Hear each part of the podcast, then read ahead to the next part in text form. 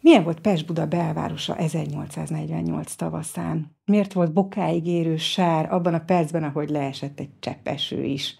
Miért kellett Szendrei Júliának és Petőfi Sándornak kiugrania egy ablakon, és ki volt az, aki mindenáron meg akarta akadályozni, hogy a március ifjak kirobbantsák a forradalmat? Ezekre a kérdésekre is választ kap, aki megnézi az új magyar történelmi filmet, amelynek címe Most vagy soha. Producerével Rákai Filippel beszélgettem. Azt mondta, hogy hihetetlen hiány van a magyar történelmi filmekből. Ugyanakkor nagyon nagy a nézői igény olyan filmekre, amelyek a magyar történelem nagy alakjaival és nagy pillanataival foglalkoznak. Ennek az is oka, hogy szerinte évtizedeken át, igen kevés kivételtől eltekintve, csupa olyan film készült, amely negatívan ábrázolta a magyarokat és a magyarok életét. Ahogy ő fogalmazott, ezek szocióba csomagolt nyomorpornók, és semmiben nem tud velük egyetérteni, mert szerinte olyan filmek kellenek, amelyek a magyarok lelkét, gondolatait felemelik, és nem pedig ebből bizonyos sárba tiporják.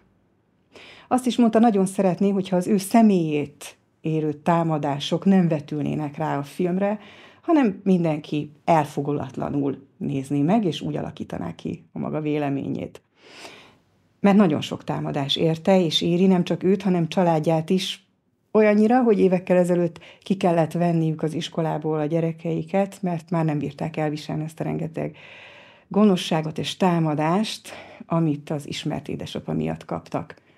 A 2022-es választások előtt pedig őröknek kellett állniuk a házuknál, mert életveszélyes fenyegetéseket is kaptak. Mindez szóba került, Rákai Filippel beszélgettem.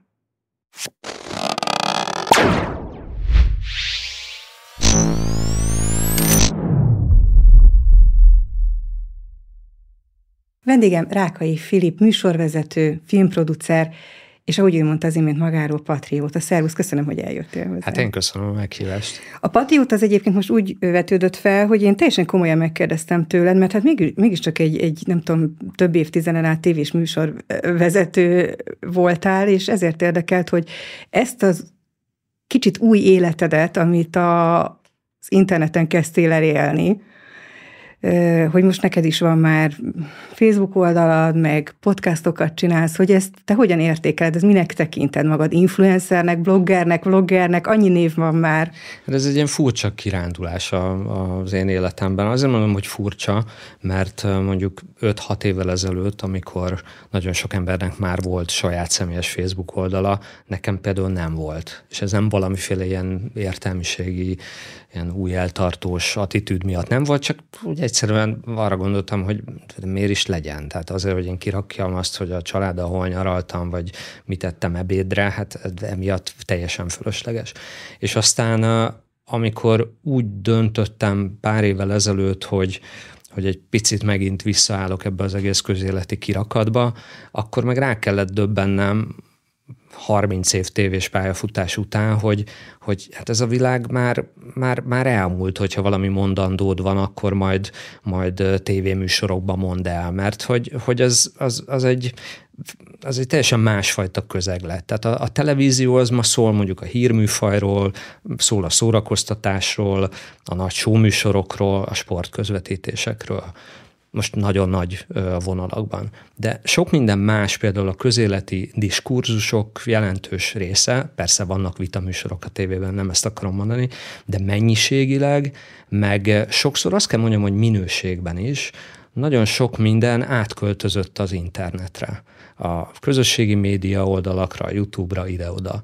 És amikor én azt gondoltam pár évvel ezelőtt, hogy, hogy talán van mondani valóm újra, és, és idegesít néhány dolog, ami ellen szeretnék tenni, akkor adta magát, hogy, hogy a Facebookon saját oldalt kell indítani, rövid videókat kell csinálni, és, és posztolni kell naponta nagyon-nagyon sokat, vagy keveset, hát ez is mindig egy döntés kérdése. És emlékszem, hogy leültem egy barátommal, aki nálamnál százszor jobban ismerte ezt az egész Facebook világot, és mondtam neki, hogy mit szólnál hozzá, rövid videókat csinálnánk. És mondta, hogy hú, ez remek, nagyon jó ötlet. És azt mondta nekem, hogy hát olyan egy-másfél perc hosszúságúakat. És ránéztem, hogy mennyit? És mondta, hogy de várjál, mert van még egy aranyszabály, hogy az első 0,7 másodpercben dönti el a néző, hogy egyáltalán tovább nézi azt, amit te mondasz, vagy nem nézi tovább. És akkor én, aki mondjuk megcsináltam 150 epizódot, mondjuk a Szabadságtér 56 és 89 című sorozatból részenként 45 percben, ahol csak egy beköszönés volt mondjuk három perc, akkor egyszer csak így végigfuttatod az agyadon, hogy most akkor mit tudok én televíziósként erről a műfajról, ha itt van másfél percem, vagy mondjuk aztán voltak persze három-négy perces videók is, de hogy ilyen röviden elmesélni egy narratívát, hogy annak legyen mélysége és üzenete is, de mindenki megértse, stb. Szóval ezt megmondom neked őszintén, hogy egy, egy teljesen újfajta szakmai kihívás volt. Mire gondoltál, amikor azt mondtad, hogy csináljunk rövid videókat?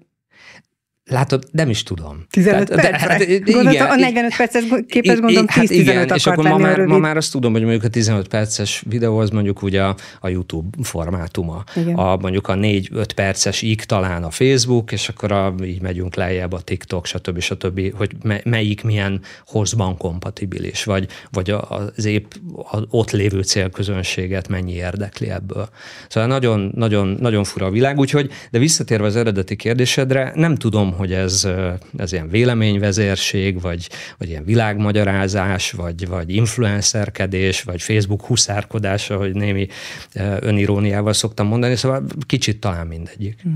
El akarod mondani a véleményedet dolgokról. És ahogy mondod, újra kellett néhány dolgot, vagy meg kellett néhány új dolgot tanulnod, de hát ez akkor is megtörtént, amikor úgy döntöttél, hogy producer leszel, most lesz az első televízió, e, most lesz az első mozifilmednek a premierje. Most, amikor beszélgetünk, egy bő hónap van még hátra, jön a most vagy soha.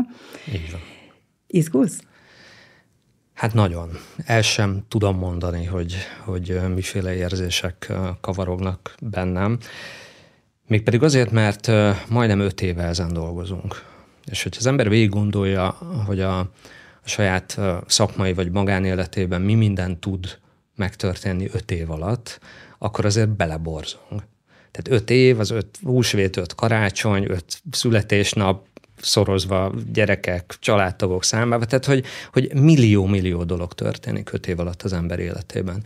És arra gondolok, hogy amikor Vajkal, Szente Vajkal majdnem öt évvel ezelőtt elmentünk egyszer ebédelni, és arról beszélgettünk, hogy ha csak rajtunk múlna, akkor milyen uh, történelmi tévéfilmeket csinálnánk milyen témákat vennénk elő, és akkor gyorsan teleírtunk egy A4-es papír mindkét oldalát az ebéd végére, és aztán elköszöntünk egymástól, és én aludtam erre egyet, és másnap fölhívtam a vajkot, és azt mondtam, hogy mindet meg kéne csinálni, bármilyen sorrendben, de van egy, amelyikkel szerintem kezdeni kéne, és ez pedig az az ötlet, hogy mutassuk meg a magyar történelem egyik legismertebb és legfontosabb napjának történetét, de szó szerint annak a napnak a történetét, tehát 24 óra történetét. Mit csináltak a márciusi ifjak március 14-e este 7 óra, és március 15-e este 7 óra között? Mire volt elég 24 óra? Hogyan lehetett hogy, hogy ez a néhány fiatal értelmiségi ügyvédek, hírlapírók, költők, kifordították egy nap alatt a négy sarkából a világot, hogy ez hogy, hogy történhetett meg. És akkor elkezdtük leírni az első gondolatokat, elkezdtük a mélyfúrásokat, stb. stb. Ez öt éve volt. És aztán ez tévében mozi lett? Ma, mozinak, mozinak terveztük, igen, tehát mi megmondom őszintén, hogy az első pillanattól, amikor Vajkal elkezdtünk ötletelni, és aztán bevontuk a forgatókönyvírásba Kis Szabó Márk barátunkat, tehát hárman írtuk ilyeténképpen a forgatókönyvet, mi, mi egy nagyon nagy szabású mozifilmet láttunk magunk előtt. Természetesen nem tudtuk akkor még, nem is tudhattuk, hogy, hogy ez az eddigi magyar film történelem egyik legnagyobb vállalkozása lett közben, úgy alakult. Amikor írtuk a, a könyvet, akkor is tudtuk, hogy itt, itt, itt azt a víziót, azt a kreatív víziót szeretnénk valóra váltani, ami mind a hármunkban nagyon, nagyon erősen élt, és ebben benne volt az is, hogy nagyon hűségesnek kell lennünk az adott korhoz, a történelmi hűségre nagyon kell figyelnünk, de ugyanakkor egy szórakoztató kalandfilmet kellene írnunk, és láttuk magunk előtt a sáros utcákat, láttunk egészen korán magunk előtt a karaktereket, és igazából azt kellett kitalálni, azt kellett fölépíteni, hogy abból a napból, amelyet minden iskolás gyerek, minden, nincs olyan magyar, aki ne tudná fölidézni, hogy mi történt azon a napon. Hiszen egyrészt egy nagyon jól dokumentált nap, másrészt minden iskolai ünnepségen végighallgattuk, és lehet, hogy sokan már gondolják, hogy hát ez egy unásig ismételt esemény sor, vajon miért kell erről filmet csinálni nem így van. Nagyon sok újat meg tudunk szerintem mutatni erről a napról, hát nem beszélve arról a rengeteg fikcióról, ami persze a mi fejünkből pattant ki. Ugye nyilván az egy nagy butaság, ha valaki egy történelmi film kapcsán százszázalékos hűséget kér az alkotóktól számon, mm, mondjuk, hogy egy nagy példát mondjak, Shakespeare sem tartja senki rosszabb drámaírónak azért, mert közben kiderült, hogy elég szabadon bánt bizony a történelmi tényekkel nagyon sok esetben.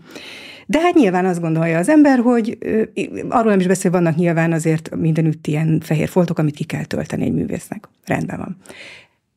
És akkor vannak dolgok, amire azt gondolod, hogy annak meg úgy kell lenni, hogy hűnek kell lenni a történethez, a történelemhez, mondjuk Mohácsnál nem a magyarok nyertek, ez mondjuk objektív dolog, tehát tartani kell magunkat hozzá.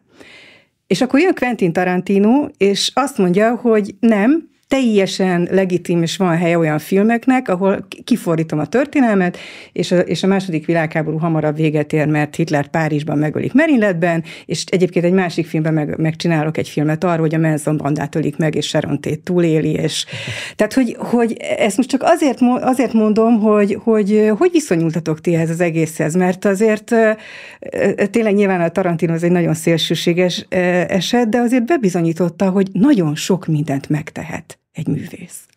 Igen, szoktam mondani, hogy nem a Most vagy Soha című filmből kell történelmi kis doktorit írni. Tehát senki nem kéri ezt. Ahogy soroltad a példákat, és nekem mindig a Rettenthetetlen című fantasztikus mm-hmm. Mel Gibson film jut eszembe, ahol most kis túlzása még a történelmi évszázadot sem sikerült eltalálniuk az alkotóknak, mégsem érdekel senkit, mert ahogy szoktam mondani, azonnal a skót szoknyába bújva elindulnál és harcolnál a skótok szabadságáért a filmet látva, és ez a lényeg.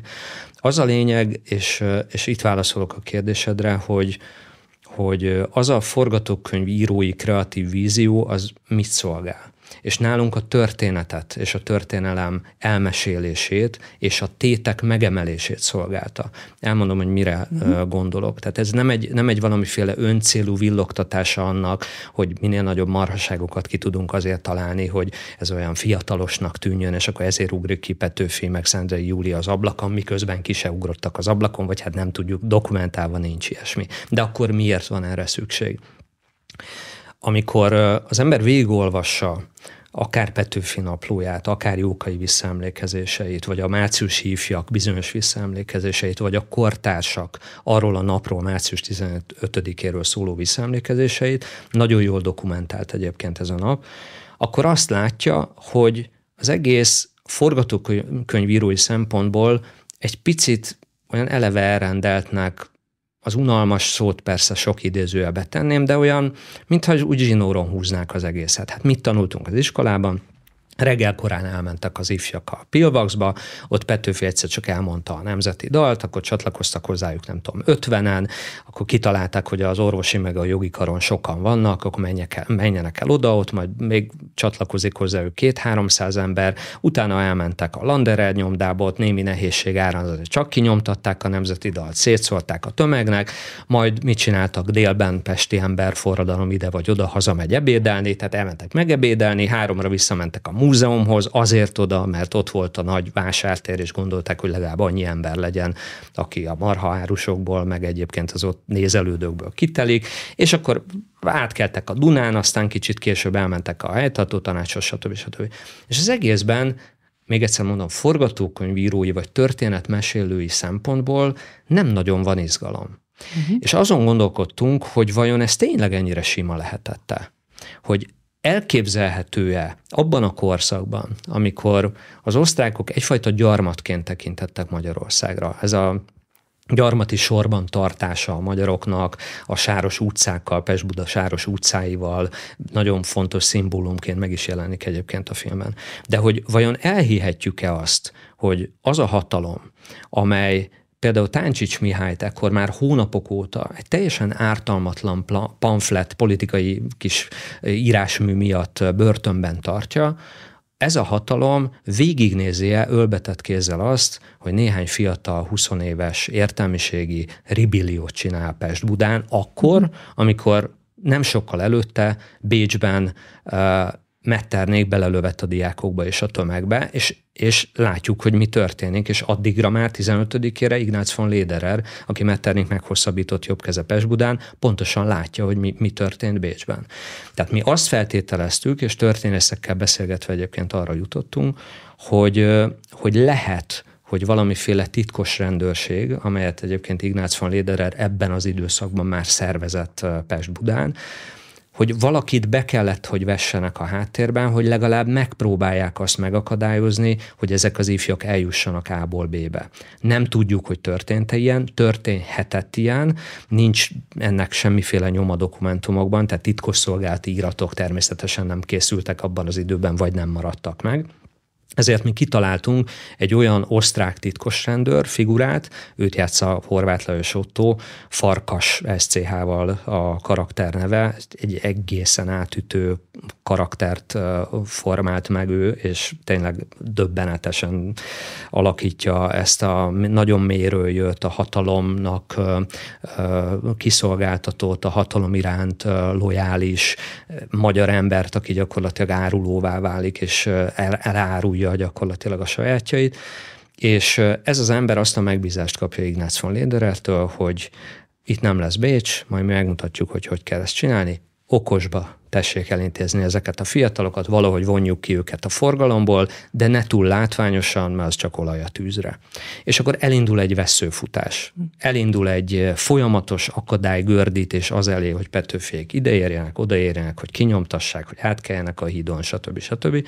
Tehát magyarán a, a történelem valós menetét mi nem zökkentjük ki. Tehát az fog történni stációról stációra, amit nagyjából a történelmkönyvekből tudunk, vagy megtanultunk. De hogy közben mi történt, vagy mi történhetett, azt mi képzeltük hozzá, és ezzel, és azért mondom, hogy ez nem valamiféle öncélú dolog, hanem emeljük a tétet. A, a márciusi ifjak aznapi cselekedetét följebb emeljük egy szinttel, nem véletlenül természetesen, hiszen azért gondoljuk végig, hogy ezek a fiatal srácok, akik, akik élik az életüket, a mindennapjaik másikat, és kicsit úgy érezzük magunkat őket látva, hogyha akkor 1848-ban éltünk volna, akkor szerettünk volna ahhoz a baráti körhöz tartozni, tehát ezek jó fej, 20 éves fiatalok, nem utcanévtáblákat írtunk a karakterekben, meg nem piedesztálokon álló ilyen megkövült szobor, papírmasé, vagy nem tudom milyen figurákat, hanem ezek szerethető, az életüket és a hazájukat mindennél jobban szerető fiatalok, akik akik kirobbantanak egy forradalmat, és az, akik közül néhányan ott halnak meg 49-ben, például Vasvári Pál, vagy akár igen. Petőfi Sándor. Most igen, és ahogy hallgatlak, arra is gondoltam, hogy persze jó egy nap, de hát nyilvánvalóan ebben az, ebben az egy napba nektek bele kellett sűríteni, hogy mit gondoltok az egészről. Mit gondoltok arról, ami odáig elvezetett,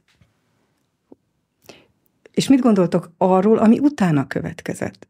Milyen konzekvenciái vannak ennek a mára nézve, arra az emberre nézve, aki ott fog ülni a nézőtéren? Hát igen, ha jól csináltuk, akkor, akkor mindez, mindez ott lesz a két órás és, film végén. És mi ez? Tehát tulajdonképpen ez minek a sűrítménye, vagy a szimbólum ez az egy nap?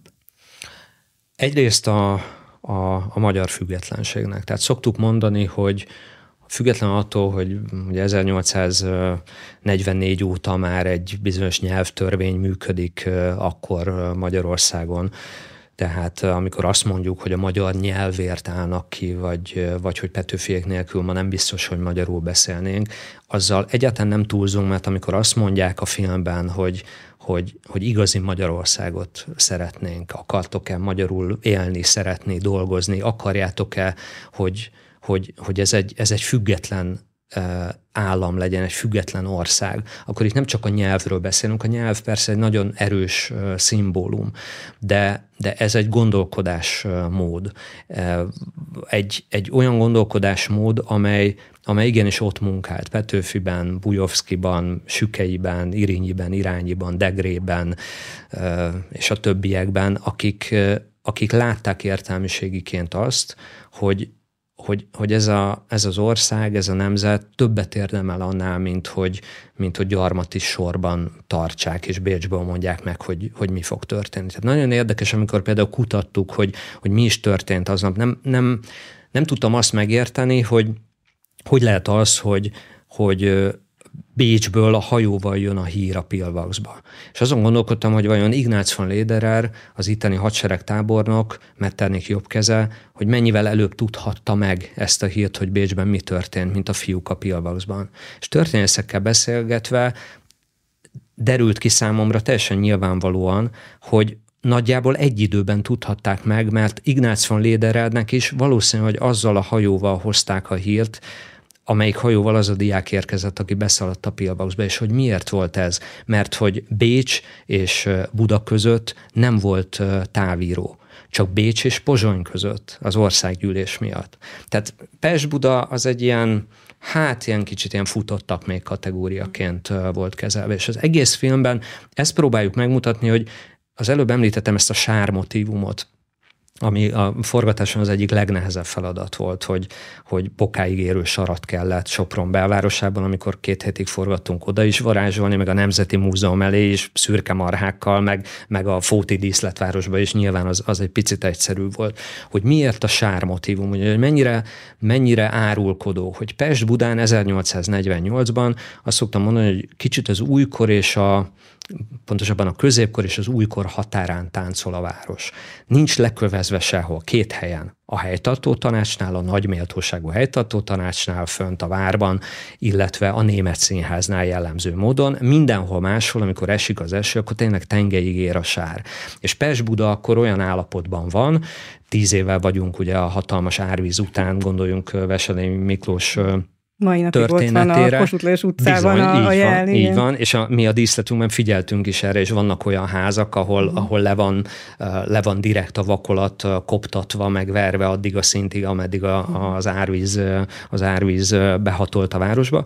Tehát simán előfordulnak olyan jelenetek, egyrészt kóborkutyák mindenhol, hatalmas sár, stb. stb., hogy a, a úri kisasszonyok a kis aprókockás bídermelyel, gyönyörű kis ruhácskáikban napernyőt pörgetve sétálnak mondjuk a Dunaparton, és akkor közben egy, egy fél marha csodát átterelnek előttük vagy mögöttük, mert hát közben a marha kereskedő meghozza a portékát a városba. Tehát egy, egy nagyon-nagyon izgalmas, mondom, valahol a középkor és az újkor határán, határán ö, ö, hagyott országról és nagyvárosról beszélünk, benne egy csomó nagyon is felvilágosult és egészen kivételes tehetségű értelmiségivel, akik látják, hogy, hogy ez így hogy ez így, így nem lesz jó, hogy nekünk függetlennek kell lennünk, hogy megérdemel ez az ország, meg ez a nemzet ezzel az egészen elképesztő kultúrával, hagyományokkal, történelemmel egy, egy saját függetlenedett országot. És ezt, ezt élik ők meg, és ami, ami a megdöbbentő, és tényleg az számomra az egyik legkönyvfakasztóbb dolog a filmben, például Vasvári Pál személye, akiről tudjuk, hogy, hogy akkor akkori szeretett szép fiúja, egy, egy igazi playboy, imád öltözködni, a Teleki Blanka féle lányiskolában tanít, és a féliskola belé szerelmes. Meg és Teleki Blanka is állítólag. Ugye erről készült egy nem tudom, hogy mennyi e, mögötte Abszolút az így igazság, van, Teleki, sőt, igen. állítólag Lővei Klára is, aki igen. szintén ugye ott tanár, és, és ez, a, ez a fiú, aki, aki egy jó humorú, az életet habzsoló, de egy rendkívül értelmiségi családból jövő, illetve egy nagyon jó családból jövő igazi értelmiségi, akit a filmünkben egy direkt, egy nagyon szerethető, nem csak a forradalomban, hanem a gyönyörű hölgyekbe is szerelmes, kicsit piperkőc karakternek ábrázolunk, és akkor a, film legvégén kiírjuk két sorban, hogy mi is történt vele. Hogy 1849-ben valahol Erdélyben ő is meghal nyáron, és Teleki Blanka, akit említesz, a élete végéig keresteti a földi maradványait, és nem, nem találják. Szóval, hogy azért itt van ez a, most is a, a, a hideg kirász, mm. hogy, hogy ők nem csak beszéltek, tehát nem, nem csak az volt, hogy elcsináljunk valami kis bulikázunk, és akkor menjünk fel a helytartó tanácshoz, aztán lesz, ami lesz, hanem amikor oda kellett állni a hazáért, és azért meg kellett halni, akkor ezek a srácok elmentek és meghaltak a hazáért. Szóval hátborzongató a, a történet, de közben a film tele van humorral, tele van kalandfilmes fordulattal, egy igazi családi szerethető film, nagyon szerethető 15 márciusi ifjú külön-külön karakterrel, és persze Szendrei Júliával. Hát igen, ahogy most így hallgatlak, én vetettem föl, hogy vajon a mai nézőnek ez mit jelent. Ahogy én most így hallgatlak téged, hirtelen volt egy ilyen pillanat, amikor egy idioszinkrázi, hogy azt se tudtam hirtelen most a 48-ról vagy a máról beszélünk. Eltelt öt év, és amiket itt most mondasz a magyar függetlenségről, meg hogy ki kell érte állni és harcolni, és hogy ne diktáljanak a magyaroknak, tudom, hogy egy szó aktuál politizálás nincs a filmben. Konkrétan semmi. De nem gondoljátok, vagy érzitek, hogy közben ez ami elképesztően aktuálissá vált. Éva, az az érdekes, hogy ugye én, én az ELTE bölcsészkarán végeztem művészet történetet, művészetfilozófiát, színház és filmesztétikát hallgattam, és ebből is diplomáztam sok-sok évvel ezelőtt. És fejünkbe verték annak idején a klasszikusokkal kapcsolatban azt a mondatot, hogy egy klasszikus mű az többek között attól kanonizálódik, vagy klasszikus, vagy válik klasszikussá, hogy minden adott korszakban egészen elképesztő aktualitással tud üzenni és reflektálni annak az adott kornak a problémáira. Gondoljunk egy Shakespeare műre. Bemutatod 400 év után a Hamletet, írta valamikor 1603-4 környékén, tehát 400, mint a 20 év elteltével is. Nem kell levinni metró aluljáróba, elég, ha kiáll valaki, és akár Arany János gyönyörű fordításában kiállnak kiváló színészek, és elmondják, és érted érted a kor akkori problémáit, érted a kormai problémáit, érted az emberi arché, az emberi arhetipusoknak a sokféleségét, különbözőségét, amelyek nem változtak meg sem négy, sem öt, sem 600 év után, csak, csak ezek lettek mások, meg a bennünket körülvevő világ. Tehát mi úgysem fogja nekem senki elhinni, mert ilyenkor jön az, hogy a, a jobboldali propagandista, meg a, tudjuk ezeket a lózungokat, egyetlen egy olyan mondatot nem írtunk bele ebbe a filmbe, amely tudatosan vagy ide, vagy oda bármelyik politikai oldalnak is szeretne megfelelni. Meg kell nézni ezt a filmet. A 12 ponton könyörgöm nem tudtunk és nem is akartunk változtatni. Nem én írtam bele se azt, hogy Unió RDL, se azt, hogy Nemzeti Bankot, se azt, hogy hogy sajtószabadságot, ha már itt tartunk, mert azt is nyilván ki tudja emelni, zászlajára tudja ma tűzni például az ellenzék, hogy mert a sajtószabadság, most hagyjuk, hogy ennek mennyi, mennyi relevanciája vagy igazságtartalma van. Azt a mondatot se húztuk ki, és az se, hogy az idegen katonákat vigyék el tőlünk, és ne, hívjuk, ne vívjuk más háborúit. Ezeket a gondolatokat sem mert a világ, még egyszer mondom, nem, nem változik ilyen szempontból. Csak e, tehát az van, hogy mindig elfelejtünk belőle tanulni, és aztán mindig ugyanabba és ugyanabba a, folyóba lépünk bele. Tehát a klasszikusok és egy-egy történelmi pillanat ilyen klasszikus, igenis üzen nekünk a mából. És azért nem szeretem egyébként azt a, a ilyen közéleti vitát se, hogyha ma Petőfi élne, szokták írni okos kommentelők, hogy ha ma Petőfi élne, akkor, akkor biztos neki menne a mai kormánypártoknak. Szóval ezek, ezek a teljesen fölösleges viták, mert egyébként ha hazáról meg a ki mit tenne meg a hazáért, meg hogy dobog a szíve valakinek, annak a Petőfinek, akinek a, az apja egy, egy szlovák származású hentesmester, aki olyan indulatos ember volt, és hogyha véletlenül valaki letótozta, vagy leszlovákozta életében, akkor bárdal ment neki, mert ő magyarnak vallotta magát. Tehát, tehát nem merüljünk ezekbe nagyon mélyre, mert ezek szerintem teljesen fölösleges, fölösleges viták. Néha persze föl-fölhúzom magam, de próbálom ezt a, vagy próbálom ezektől a, a filmet amennyire lehet távol tartani. Mert hogy teljesen mindegy, hogy ma melyik politikai párt rajongó tábora mit gondol majd erről a filmről.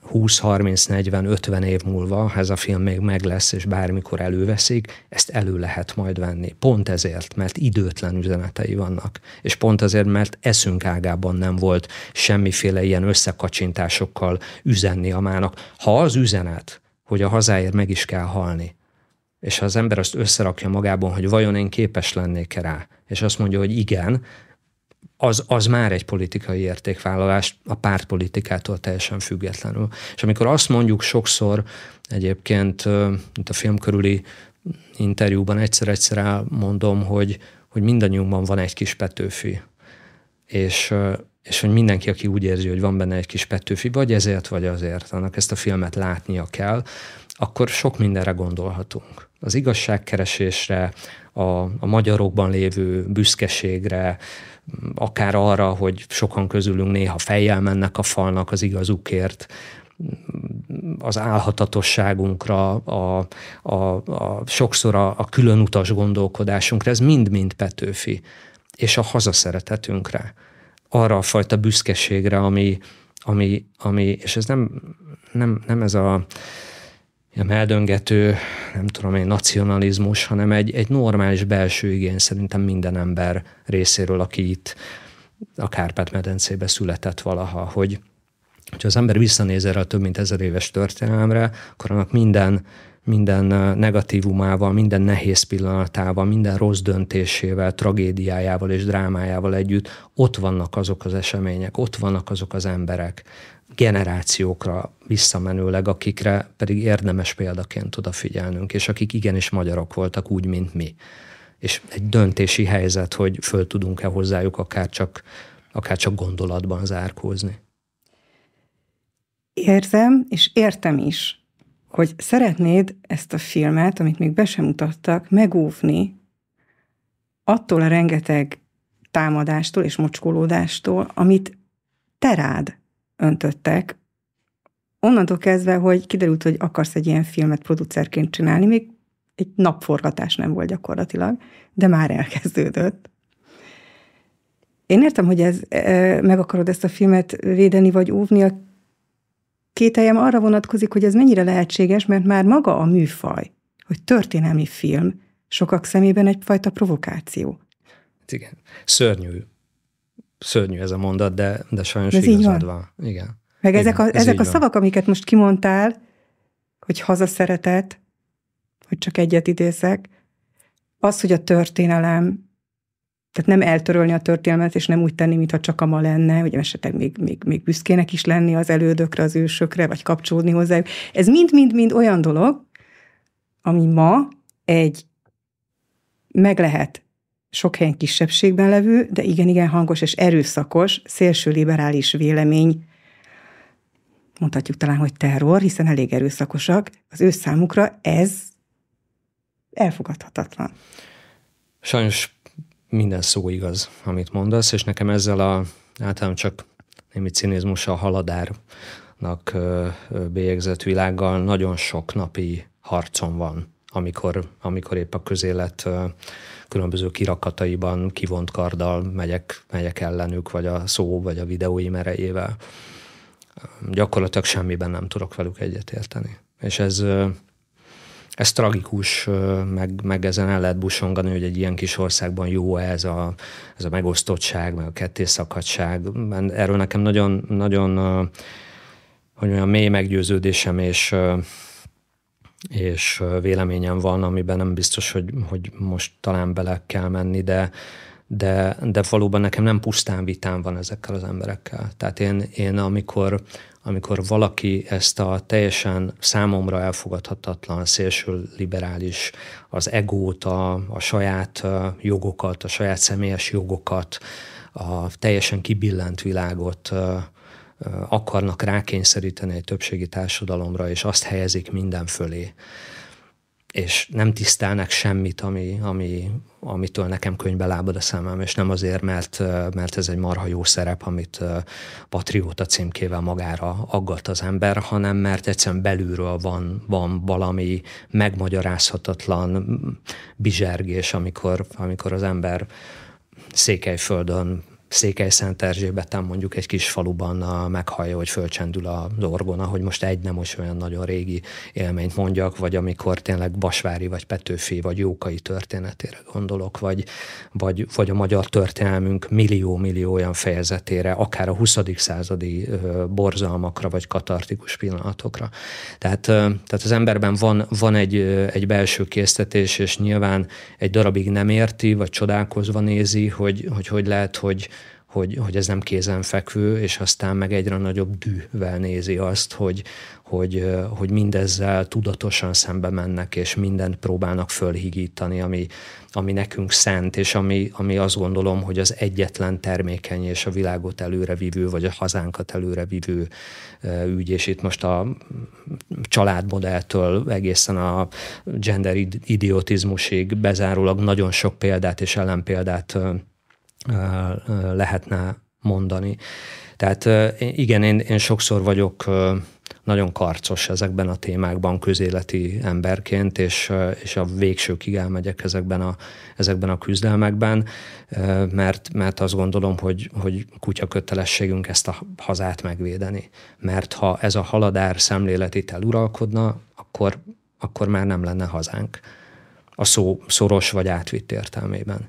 És, és az, az, az számomra számomra megengedhetetlen, vagy, vagy egy felfoghatatlan dolog lenne. Nem lehet föl olvasztani egy több mint ezer éves kultúrát és történelmet egy ilyen nagy multikulti olvasztó tégelyben, meg nem lehet ilyen baromságokat mondani, hogy mindaz, ami, ami haza, meg, meg, meg patrióta gondolat, az, azon már túllépett a történelem, meg az valamiféle ilyen középkori mucsaiság, amit állandóan hallunk direkt vagy indirekt módon. Ennek a kiröhögtetése zajlik, amiben egyébként mi hiszünk. De visszatérve a, az eredeti felvetésedre, hogy, hogy ezzel együtt én azért azt gondolnám, hogy, hogy ezt a filmet én kreatív producerként és íróként mégiscsak megpróbálnám megőrizni. És tudom, hogy ez egy, ez egy teljesen naív elképzelés részemről, és, és egy picit távol tartani a, az én egyébként politikai világomtól. És sokat gondolkodtam ezen, és hányszor látjuk azt, hogy olyan baliberális mondjuk színészek vagy művészek, akik, akik folyamatosan ugyanúgy a kirakatban vannak, csak a másik oldalon egy-egy tüntetésen, vagy videókban, vagy, vagy egyéb kiállások szervezésében, ahogy én köthető vagyok a patrióta, vagy a nemzeti, vagy a jobb oldalhoz, kinek hogy tetszik.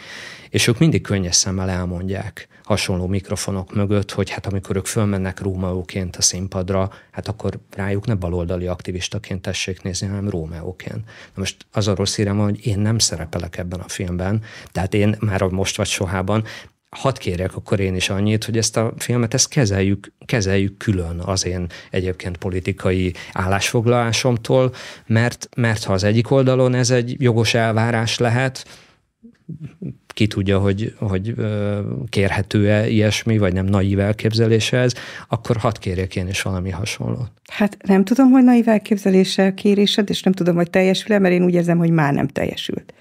Mert például én, én most azért szeretnék egy dolgot mégiscsak itt idézni, mert, mert egészen megdöbbentem.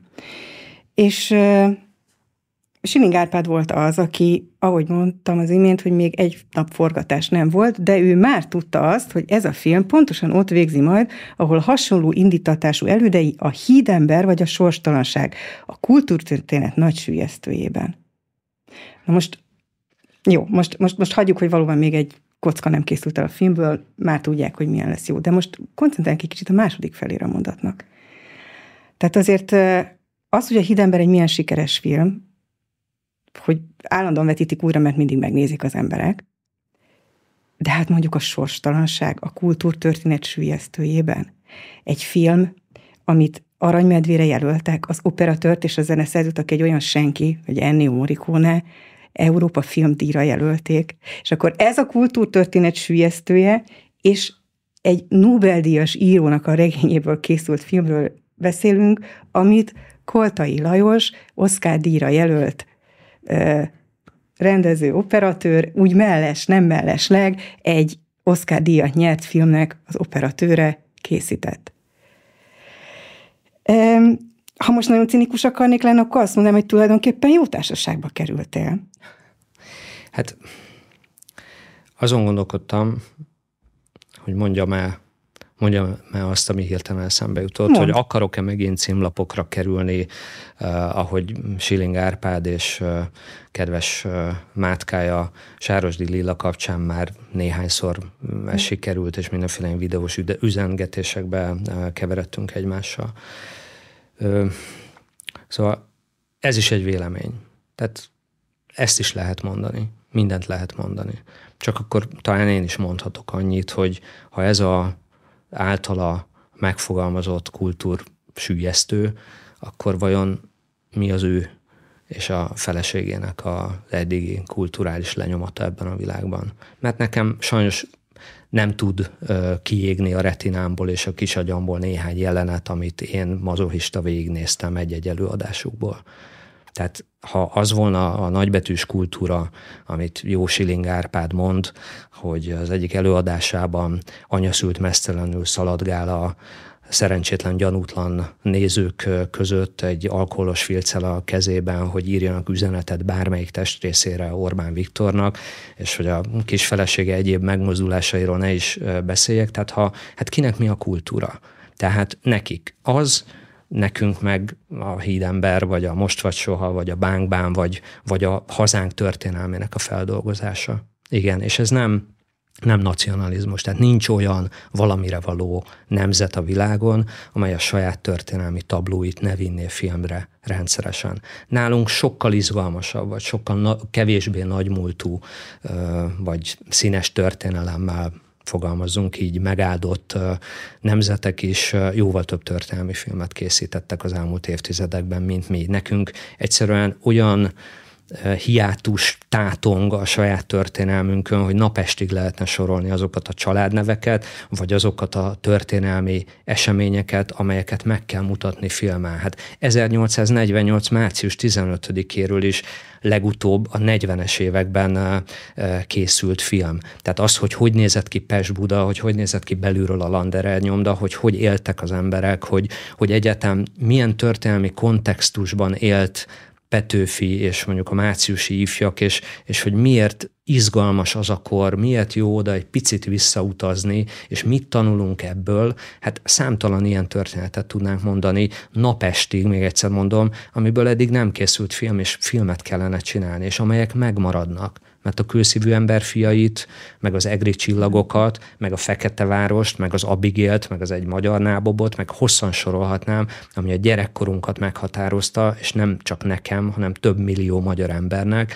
Ezt nem lehet kitörölni a, a magyar nép lélekből az ilyen silingfélék akarják kitörölni. Értem én, tehát az a rossz hírem, hogy értjük mi, hogy ezt ők miért szeretnék, hogy miért vannak ők beoltva folyamatosan minden ellen, ami valamiféle magyar nagyszerűségről, hősiességről, a magyar nagyságról szól, vagy akár a magyar történelem drámai pillanatairól, mert senki nem mondta azt, hogy ez egy hibátlan ezer vagy több mint ezer év volt, hogy abban nem voltak szégyelni való, vagy akár uh, utólag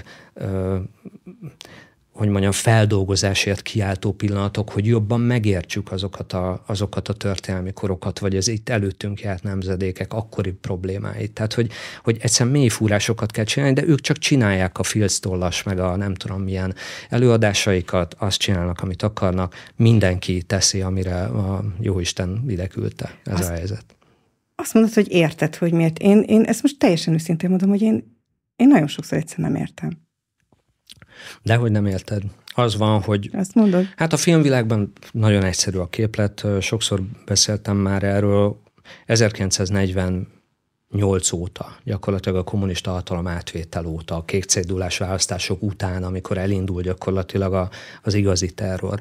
Onnantól kezdve egy teljesen egyértelműen körbe rajzolható elvtársakból álló kör. Az elején még nem, mert szükség van a keleti mártonokra, meg természetesen a, a múlt, vagy az ahhoz képes múlt rendszer kiváló filmkészítőire, mert nem lehet egy pillanat alatt megtanulni a szakmát, de egy, egy lélegzetvételnyi idő után ez mindig egy körberajzolható kör eh, kezében volt, akik jó pártkáderek voltak, eh, folyamatosan ővék volt a médiavilága, a filmvilága, stb. stb. És hiába érünk el a rendszerváltoztatáshoz, ők jó esetben vagy ugyanazok maradtak, vagy a gyerekeik átbábozódva valamiféle ilyen, ilyen eh, baloldaliból liberálissá ugyanezt, a, ugyanezt a, az egykor általuk valamiféle ilyen örök hitbizományba kapott homokozó törzék. És bárki, aki mondjuk jobboldali, patrióta, nemzeti érzelmű szándékkal ebbe a homokozóba az elmúlt évtizedekben bemerészelte tenni a lábát, azt azonnal a megfelelő eszközökkel onnan kinyírták. És ezért van az, hogy az elmúlt 30, most csak a rendszerváltás óta eltelt időszakról beszélünk, az elmúlt 34 esztendőben mondjuk a két kezemen megszámolom, hogy hány olyan film született, amely akart valamit a magyar ember lelkén, szellemi szintjén, érdeklődési körén, kulturáltsági fokán emelni. Vígjátékkal is lehet ilyet, meg történelmi filmmel is lehet, mert mit látunk 80-90 százalékban kibillent alkotók lázálmait valósították és vitték színre, súlyos állami 10 milliárdokból, hogyha az elmúlt 34 évet vesszük alapul, sokszor olyan alkotásokért fizetett az állam rengeteg pénzt, amire volt, hogy néhány száz vagy egy-két ezer ember volt kíváncsi a moziba. És akkor ilyenkor jönnek a lila művészek, hogy nem értik az én művészetemet. Hát az elég, elég nagy probléma. Hát ez az a filmvészet, ami, amit tőletek féltenek, és azt mondják, hogy tönkretettétek, ahogy tönkretette a, a, a jobb oldal az SF-ét azzal, hogy modellváltás volt, meg egyáltalán ugye bármit. Jó, hát hogyha úgy közelítjük meg a kérdést, hogy körömszakadtáig ragaszkodni a hatalomhoz bizonyos területeken, úgy persze értem. Hát, igen. igen. De csak ez az ez egy, egy oldal, ez ahonnan ezt érteni lehet. Gondolj bele, hogy ez egy, ez egy font, évtizedeken keresztül a média, a film, a kultúra világa, az egy elképesztő hatalmi, hatalmi rendszer része volt. A, a felkenteknek kiáró megbecsültséggel, az egymásnak osztogatott díjakkal, a kiváló egzisztenciákkal, a királycsináló szereppel, hány olyan baloldali értelmiségi van, aki jobbnál jobb színészekből vagy rendezőkből csináltak uh, sztárokat, vagy épp uh, öngyilkos idegroncsokat, mert ha úgy tartott a kedvük, akkor kinyírták őket. Tehát ez egy, ez egy írdatlan hatalom volt, és ráadásul a produktumok jelentős része nem igazolta vissza azt a fajta baloldali felsőbbrendűségi tudatot, amit állandóan hallgatunk, hogy persze a baloldal és a művész, illetve bocsánat, hogy a művészvilág meg az értelmiség az csak baloldali lehet. Meg tehetséges ember is. Persze, mert az, az, az, aki tehetséges, az csak baloldali lehet. És ezt addig mondogatták 1948 óta, hogy ha véletlenül valaki uh, jobboldali művészként vagy értelmiségiként szeretett volna valamit csinálni, nem mondom, hogy nem születtek egyébként nyomokban természetesen ilyen alkotások, persze, hogy születtek, de addig-addig mondogatták, míg majdnem elhittük a végére. És amikor elkezd ez a helyzet megváltozni, akkor, akkor ők vannak megsértődve, mert azt gondolják, hogy ők ezt örökbe kapták. Hát az a rossz hírem van, hogy nem. Egyébként pedig föl kell mutatni jó alkotásokat, olyanokat, amelyek emelik a magyar embereket, és nem állandóan, az, az nem lehet állandó filmtéma tízből nyolcszor most kis túlzással, hogy a magyar nép az egy semmire kellő eh, alkoholista, lúzer, prolikból álló, nem tudom, vidéki, fogatlan bunkókból állóak gyülekezete, ahogy ezt egyébként baloldali értelmiségiektől hallgatjuk, hogy Orbán Viktor eh, szavazótábora az ilyen, amit leírtam. Nem erről készítettek filmet? Hány ilyen filmet készítettek az elmúlt 34 évben? Amelyik állandóan azon röhög, meg kína, kínjába, aki nézi az is, hogy ez mi, micsoda egy hasznavehetetlen nép a magyar ezen kellene röhögni, vagy ilyen szociókba csomagolt nyomorpornókban eh, megfogalmazni azt, hogy, hogy ez az ország micsoda. Hát ez az ország nem az, aminek ők láttatni akarják, ez a rossz hírem van. És amikor fölmutatjuk ezt, és még egyszer mondom, nem, én, én megmondom őszintén, hogy engem kreatív producerként az, hogy mai történeteket csináljak, nem azért nem érdekel, mert ma ne, ne volna számtalan az utcán heverő jó téma, amiből biztos lehet filmet csinálni lelke rajta bárki, aki ezzel szeretne foglalkozni, írjon jó forgatókönyveket. Én leszek a leglelkesebb néző, minden így is nézek, moziban is, színházban is igyekszem, tehát drukkolok neki. De még egyszer mondom, olyan hiátus van a történelmünk feldolgozásában, hogy engem egyszerűen ez izgat, ez a téma érdekel.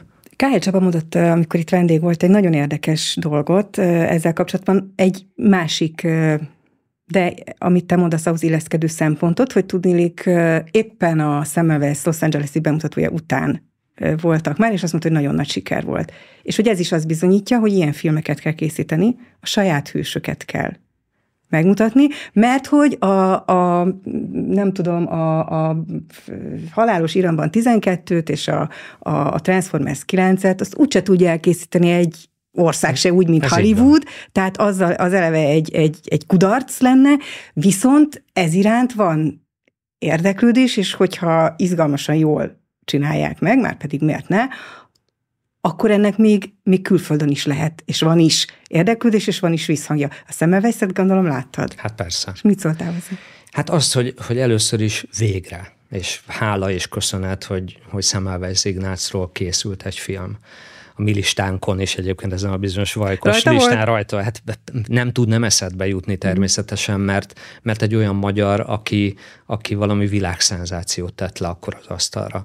És egy, egy olyan korszakban, ugye sokszor mondjuk, hogy ez egy deheroizált kor, tudatosan, természetesen, mert ha nem valódi hősöket emelünk föl és mutatunk az embereknek, hanem olyanokat, akik olyanok szinte, mint mi, tehát ha nulla teljesítménnyel valakiről azt tudjuk mondani, hogy ő a mai hős, ahhoz persze sok millió ember föl fog zárkózni, csak az nem előre viszi mondjuk egy társadalomnak a, a morális vagy a, vagy a kulturális szintjét. Most mondok egy példát, ja, de, de bocsánat, vissza a Szemelvesz, ez tehát óriási dolog, hogy készült végre Szemelvesz Ignácról film, és az még egy nagyobb dolog, hogy a magyar emberek erre kíváncsiak, hogy végre hőst látunk, egy magyar hőst látunk, egy valódi hőst látunk a, a színen. Ahogy a Most vagy Sohában 15 márciusi ifjú, 15 hőst fogunk látni a, a színen. És ugye erről akarnak bennünket lebeszélni folyamatosan a hm. Haladár filmkészítők is. És tényleg nem megbántani akarom például a Viszkis című filmet, amely szintén egyébként nagyon nagy nézettséget hozott az elmúlt tíz év egyik legnézettebb filmje. De már bocsánat, előbb készül egy bankrablóról film, vagy mondjuk egy másik filmet mondja Szabó Győző egykori drogos múltjáról előbb készül film, mint József Attiláról, vagy Hunyadi Mátyásról.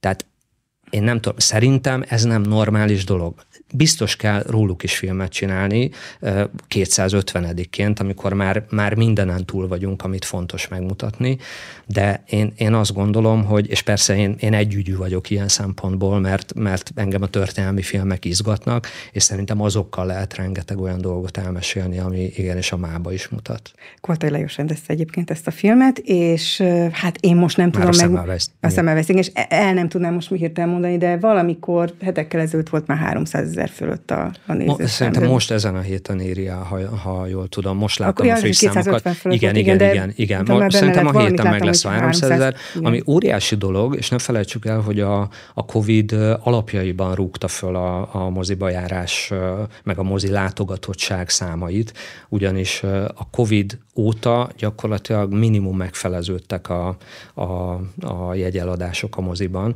Ugye a Covid idején mindenki rászokott az otthoni filmnézésre, és amikor egy, egy Netflix csomag annyiba kerül, mint két mozi jegy, és az egész hónapban a bármennyi filmet tudsz nézni, persze, hogy ez el is kényelmesíti az embert, mégis a moziba járás élményét nyilván semmi nem pótolja, és a Semmelweis az, amelyik megmutatta most, hogy, hogy, hogy igenis kíváncsiak a magyar nézők. Ez a 300 ezeres nézőszám, ez olyan, mint a Covid előtt mondjuk 600 ezer lett volna.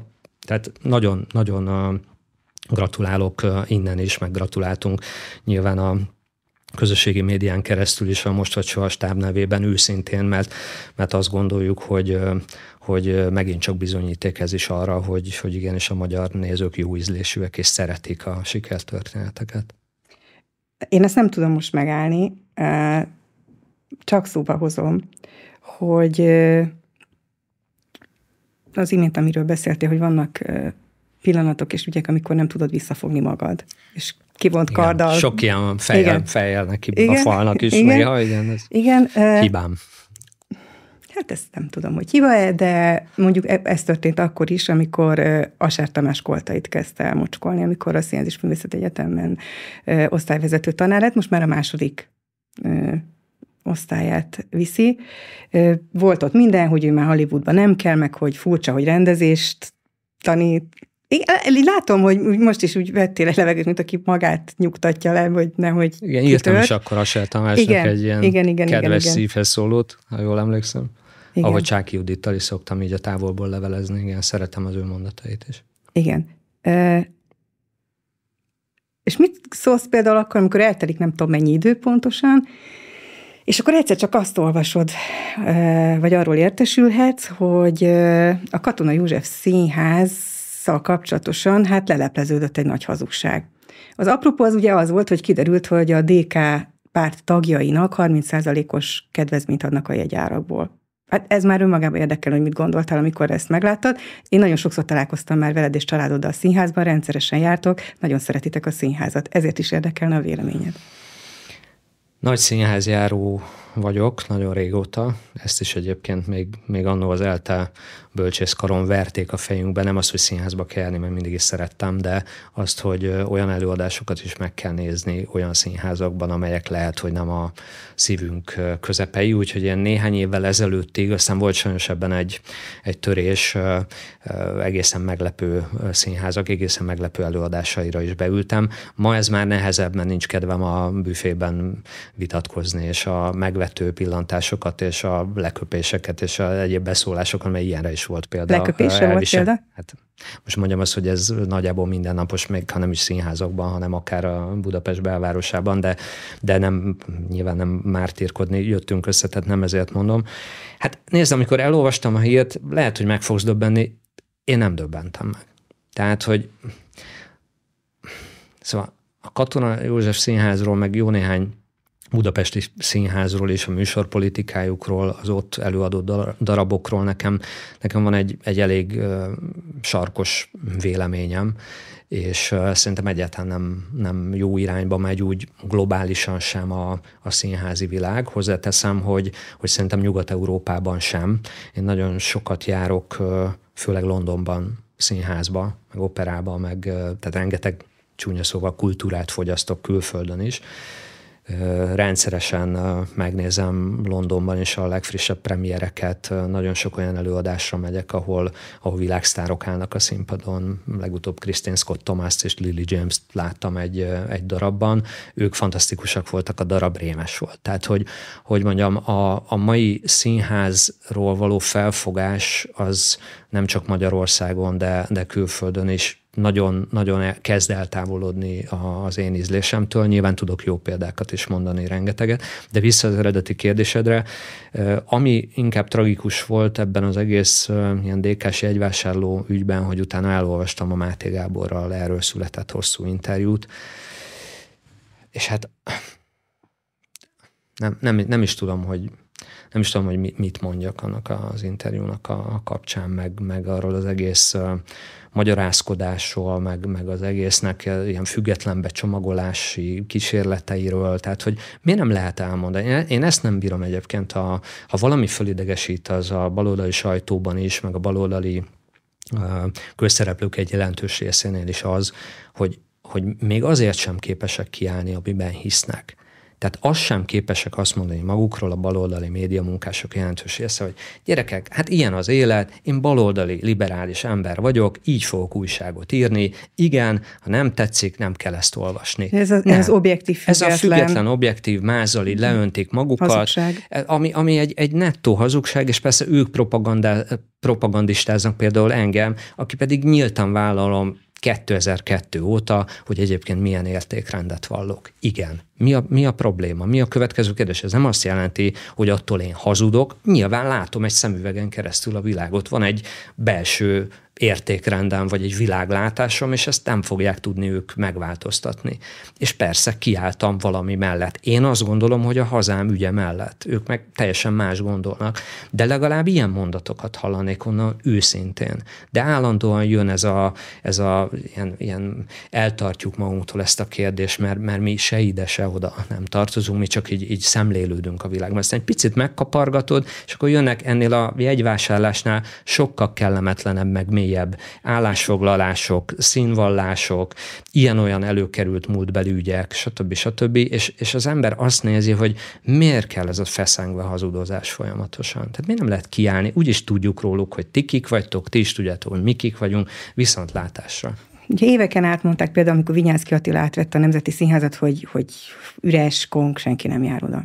Jó. Bezzeg, például a katona, az mindig tele van. Na most és akkor, akkor ennek az ügynek a kapcsán ismert el, vagy mondta azt Máté Gábor teljesen váratlanul, hogy vannak olyan előadások, amikor annyira nincs néző, nincs meg a félház, hogy leengednek egy függönyt, hogy úgy nézzen ki, mintha tele lenne. Van erre egy szakszavuk ebben az a döbbenetes, hogy leengedik a felezőt. Igen. Azt hiszem, így Igen, írták. olvastam ezt, igen. Tehát, hogy, hogy ez talán lehet, hogy apróságnak tűnik, Nem. eh, ahhoz képest, hogy amit te mondtál, hogy, hogy a politizálás, meg az aktuál politizálás, de, de nekem talán azért volt ez nagyon meglepő, hogy még egy ilyen kis dolog is most lelepleződött, hogy nem úgy van. Igen, hogy, val- hogy valamiről kiderül, hogy nem úgy van, hogy a baloldali kultúrpolitika egyik fellegvárának kikiáltott Katona József színházban is le kell engedni a felezőt, mert nem tudom, mondjuk 400 ember vagy 450 fő tud talán leülni a katonában, nem tudom a pontos számokat, de ilyen nagyságrend, Nem 400 és hogy, és hogy egy kétmilliós nagyvárosban 200 ember se jön össze.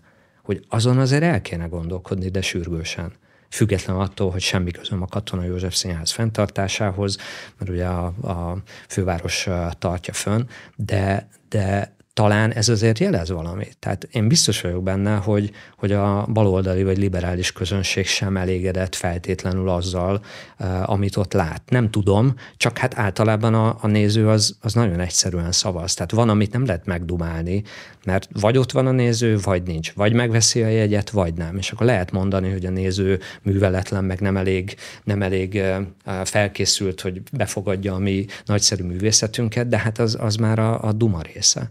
Szóval igen, tehát hogy lehullanak ezek a leplek, és hát hosszan tudnám sorolni, Független attól, hogy mondom, néhány éve nem nagyon látogatom ezeket a színházakat, de vannak olyan műértő barátaim, akikről, vagy akikkel nagyon sokat beszélgetünk színházról, és akik meg elmennek direkt, és megnézik ezeket az előadásokat, tehát el tudnám neked mondani, hogy milyen a cseresznyéskert épp a katonában, vagy milyen az a valóságsónak álcázott egészen szürreális színdarab. Tehát, de nem az én dolgom természetesen megfejteni ezt, vagy a Katona József Színháznak tanácsokat adni, mert nyilván tudják, hogy mit csinál csinálnak, csak, csak ez, a, ez a baloldali ilyen felsőbbrendűségű attitűd, ahonnan onnan állandóan bennünket osztanak, hogy itt a jobb oldal ilyen tehetségtelen, meg olyan tehetségtelen, szóval egy, egy kicsit szerényebben. Amikor azt mondtad nem olyan régen, hogy, hogy van olyan baloldali színész, aki kiáll, és, és politikai kijelentéseket vagy állásfoglalást fogalmaz meg, majd felmegy a színpadra. Nem tudom, kire gondoltál. Én most azért szeretném Nagy Ervin nevét idehozni. Egyrészt azért, mert nagyon hosszadalmas és súlyos vitába bonyolódtatok. Másrészt pedig azért, mert a nem tudom hanyadik nyílt levélben vagy posztban, amit neked írt, Hát tulajdonképpen visszakapcsolhatunk a beszélgetés elején, amikor arra gondolt, arról beszélgettünk, hogy a történelmen mennyit lehet változtatni, vagy módosítani, mennyit nem, mert ő azt írta, hogy szerinte te újra akarod nyitni recsket, és hogy Szibériába száműzni őt, vagy nem tudom kit, ami hát mondjuk egy furcsa történelem szemléletre utal, vagy val. Vagy lehet, hogy küldök neki a Szabadságtér 50 meg a Szabadságtér 89 című kötetekből, hogy olvassa el ezt a néhány száz oldalt, és akkor majd megtudja, hogy, hogy például Recsk vagy Szibéria melyik politikai oldalnak volt a, a az egészen vállalhatatlan és, és a 20. század legdrámaibb némely történetének színhelye olyan dolgokban tudnak állást foglalni akkora hittel és olyan lángolással, aminek a hátteréről egyszerűen fogalmuk nincs. Sem a kormányzat bizonyos döntéseinek az egészen elképesztően összetett hátteréről, sem a történelmi múlttal, sem a 20. század mm, kataklizmáival, amelyek elvezetnek mondjuk a rendszerváltoztatáshoz, és hogy az elmúlt 34 év is miért alakul úgy, ahogy alakul. Tehát, tehát nem, nem lehet azt nem fölfogni, hogy a, hogy a történelem az, az igenis események láncolata. És amiben itt vagyunk, ez a 2024, ez is egy történelmi kor. Lehet, hogy mi ezt nem így éljük meg, de 50 év múlva visszatekintve ez pont ugyanolyan történelmi kor lesz, mint hogy mi visszatekintünk mondjuk a 1945-re, vagy 1990-re a rendszerváltoztatás pillanatára. Tehát, hogy, hogy nem megérteni azt, hogy miből mi következik, hogy, hogy mit jelent mit jelentenek mondjuk a mai problémáink, vagy egy mai kormányzati problémának az alfa és az omegája az, az nem biztos, hogy ebben a pillanatban kezdődik, hanem lehet, hogy már 90-re, vagy a 90 előtti évekre mutat vissza, és akkor ezzel kapcsolatban még ilyen hangzatos hát bornért marhaságokat puffogtatni nagy meggyőződéssel, hát nem tudom, szóval elég, elég lesújtó a színvonal sajnos. Tudod, amikor ez is zajlott, ez az egész hát egészen méltatlan cirkusz, akkor miközben épp azzal voltunk elfoglalva, hogy, hogy a most vagy soha és a Petőfiről és a márciusi ifjakról szóló történetet a lehető legjobb formában vigyük színre, és akkor talán már épp a vágási folyamat kellős közepén voltunk, és minden percénél ott voltunk Vajka kreatív producerként, és az NFL-vételtől annak idején még a színészek ruhájának a kiválasztásáig, meg hogy milyen legyen a jókai bajsza, és hogy milyen legyen a berendezési tárgya a Pilvaxban, vagy akár a Petőfi Szendre Júlia jókai közös albérletben milyen színű legyen a fal, és hogy a Pilvaxban megfőzessük, megsüttessük az eredeti receptek alapján azokat az ételeket, amelyeket a statiszták és a színészeink majd, amikor esznek, akkor annak tudatában tudnak játszani, hogy, hogy kicsit kicsit átélhetik azt, mm. hogy, hogy milyen lehetett a pillboxban. Tehát épp ezzel voltunk elfoglalva, az elmúlt öt évünk gyakorlatilag szinte ezzel telt, ezzel kelünk, fekszünk, és akkor, és akkor jönnek ezek a hát én nem is tudom mennyire ilyen méltatlan és nívótlan, színvonaltalan viták, amikbe persze az ember helyenként beleáll, nagyon sokszor nem állok már bele. Tehát egyszerűen unom. Mm. Unom azt, hogy valamit visszaírsz, akkor belekötnek egy másik félmondatba, akkor megint, és akkor dagasztják. Nem, és akkor, nem ezért, mert akkor biztos, ez... hogy, biztos, hogy ez egy címlapra fog kerülni? Baloldali újságban? Nem ezért csinálják? Ha, ha, ha valaki neked valamit üzen, azzal már biztos, hogy ki fog. Tés László belét kötött, mert el akarta mondani esetleg azért, hogy, hogy ő meg Petőförül írt egy musicalt, amit most nem akar bemutatni, illetve a Vix Színház döntött úgy, hogy nem akarja bemutatni. Ezért is nyilván én vagyok a hibás, nem olvastam ezt az ominózus cikket, de... Pedig azt hittem, hogy ő rá gondolsz, mert ő írta azt, hogy, hogy, hogy a mai kormány, ha jól ismerné Petőfit, akkor betiltaná, mert hogy ő, ő, ő egy elkötelezett baloldal, és a maga korszakának megfelelő liberális gondolkodó volt, és mind az ellen... Na, ez eddig oké, okay, maga kora. Most jön az, ami már érdekes, hogy minden ellen küzdött, ami a Fidesz ma. Most nem ja. szó szerint, de lényegében idéztem. A kérdés persze azt fel lehet tenni, mert az illető leírta azt, hogy, hogy te valószínűleg nem vagy túl okos, nem tudom, ezt láttad, de ezek szerint nem. Minden esetre nem tudom, mennyire okos dolog egy az egybe áttenni egy 1848-ban élt embernek a gondolkodását, így áttenni a máig, hiszen ha már azt mondom, hogy minden ellen küzdene, vagy küzdött, ami ma a Fidesz, vagy amit a Fidesz képvisel, Éva, az a, az a helyzet, hogy... De ezzel címlapra lehet kerülni, nem? Hát látjuk, hogy igen. Az a helyzet, hogy hogy én ezekkel az emberekkel, ahogy szoktam mondani, a fizetett rettegő klub alapító tagjaival, tehát ilyen vásárhelyi Máriák, meg Dés Lászlók, meg akiket az előbb emlegettél, az említett színészek, meg, meg a többiek, teljesen, tehát nincs miről beszélgessek velük és nincs még kedvem üzengetni se nekik, mert nincs hol, nincs hol elkezdjük, mm. és ha meg egyre, egyre mélyebbre ásunk ebben, akkor, akkor egyre több fröccsen abból, amit nem szeretném, hogy fröccsenjen. Tehát most ho, hova menjek bele Vásárei Mária vagy Dés László múltjába, meg, meg, meg egyáltalán, meg a kiokos, vagy, vagy kibuta, vagy kiváltja a köpönyegét, vagy, vagy Petőfi hova állna, vagy nem hova állna, tehát, vagy máshova állna. Tehát, hogy, hogy ez annyira, annyira méltatlan vita ez az egész, és, és én értem az ő hihetetlen uh, sértettségüket, meg, meg, meg mindent értek. Tehát egy, egy, amiről az előbb beszéltünk, hogy ezek az emberek évtizedeken keresztül,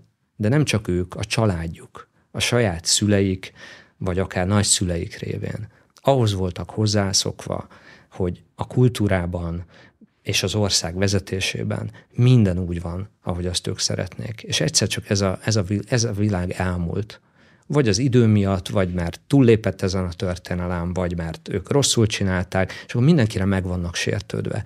Hát egyszerűen felháborító az a úgynevezett baloldali értelmiségi attitűd, amely minden egyes választás után most már negyedik alkalommal az bizonygatja, hogy Azért lehet Orbán Viktor a miniszterelnök, mert egyébként mindenki műveletlen, tájékozatlan, buta, bunkó, aki rászavaz, aki nem tudja a híreket megkülönböztetni egymástól, sőt el se jut hozzájuk, persze ebben a világban nem jut el, mikor mindenkinek a telefonján ott van a világháló, persze, hogy nem jut el, és akkor belerúgnak a vidéki emberekbe, belerúgnak mindenkibe, aki egy picit is hazafina gondolja magát, és nem ül föl erre az egész bevándorló, meg genderidióta vonatra, az, az persze mindenki felvilágosulatlan, mucsai büdös bunkó, és ezt el is mondják. Ezt gondolják ők egyébként a választókról. A baloldali értelmiség is ezt gondolja a választókról, és valószínűleg azok is, akik őket pártok formájában képviselik, és akkor csodálkoznak, hogy az emberek pedig azt mondják négy évente, hogy hát gyerekek, hát belőletek talán nem kérünk.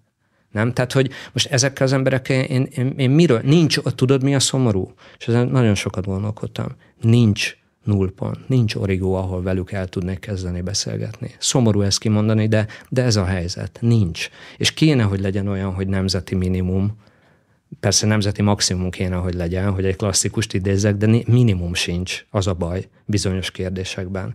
És nem akarok ilyen óvodás játékba menni, hogy ki kezdte ezt, de hát ha a 90-es évekre visszamegyünk, ki kezdte ezt a fajta, eh, ha úgy tetszik, szellemi kútmérgezést. Ki beszélt a, a, a Szent Koronáról úgy, mint Mici sapkáról, ki kezdte el azokat a vállalhatatlan mondatokat mondani a 90-es években, amely mindent megalázott és porba döngölt, ami magyar, vagy magyar kultúra, vagy magyar történelem, az ezgyelszes értelmiség kezdte el ezek, akiket az előbb emlegettünk, az idősebb korosztályt. Szóval, hogy, hogy nem, nem, nem akarok velük beszélgetni. Nem akarok. Igen, hát nyilván nem is beszélgetésről van szó itt, mert ha már az lenne, gondolom párbeszéd lenne, abban már bele. De ugyanakkor én úgy éreztem, amit mondtál, hogy azt meg fontosnak tartod, és én sem öncélúan idéztem most ezt a mondatot Dés Lászlótól, hanem azért, mert az meg olyan jó lenne, ha valaki, meg jó az, ha van valaki, aki elmondja, hogy azért álljunk már meg egy pillanatra amikor azt mondjuk, hogy Petőfi a Fidesz ellensége lenne.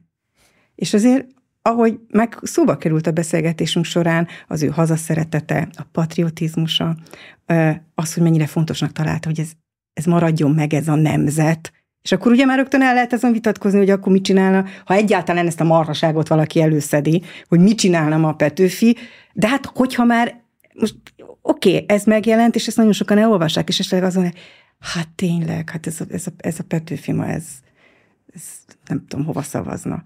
Tehát ez meg gondolom, ö, hogy mondjam, amikor úgy döntöttél, hogy már pedig te ö, a megafonon, vagy a patriótán mind a kettőn keresztül, meg a saját oldaladon is megint elkezdesz ö, nyíltan és aktívan megnyilvánulni ilyen kérdésekben. Gondolom ez mindenféleképpen inspirál téged, hogy legyen olyan hang, aki ilyenkor elmondja, hogy azért álljunk már meg egy pillanatra, nem biztos, hogy úgy van az.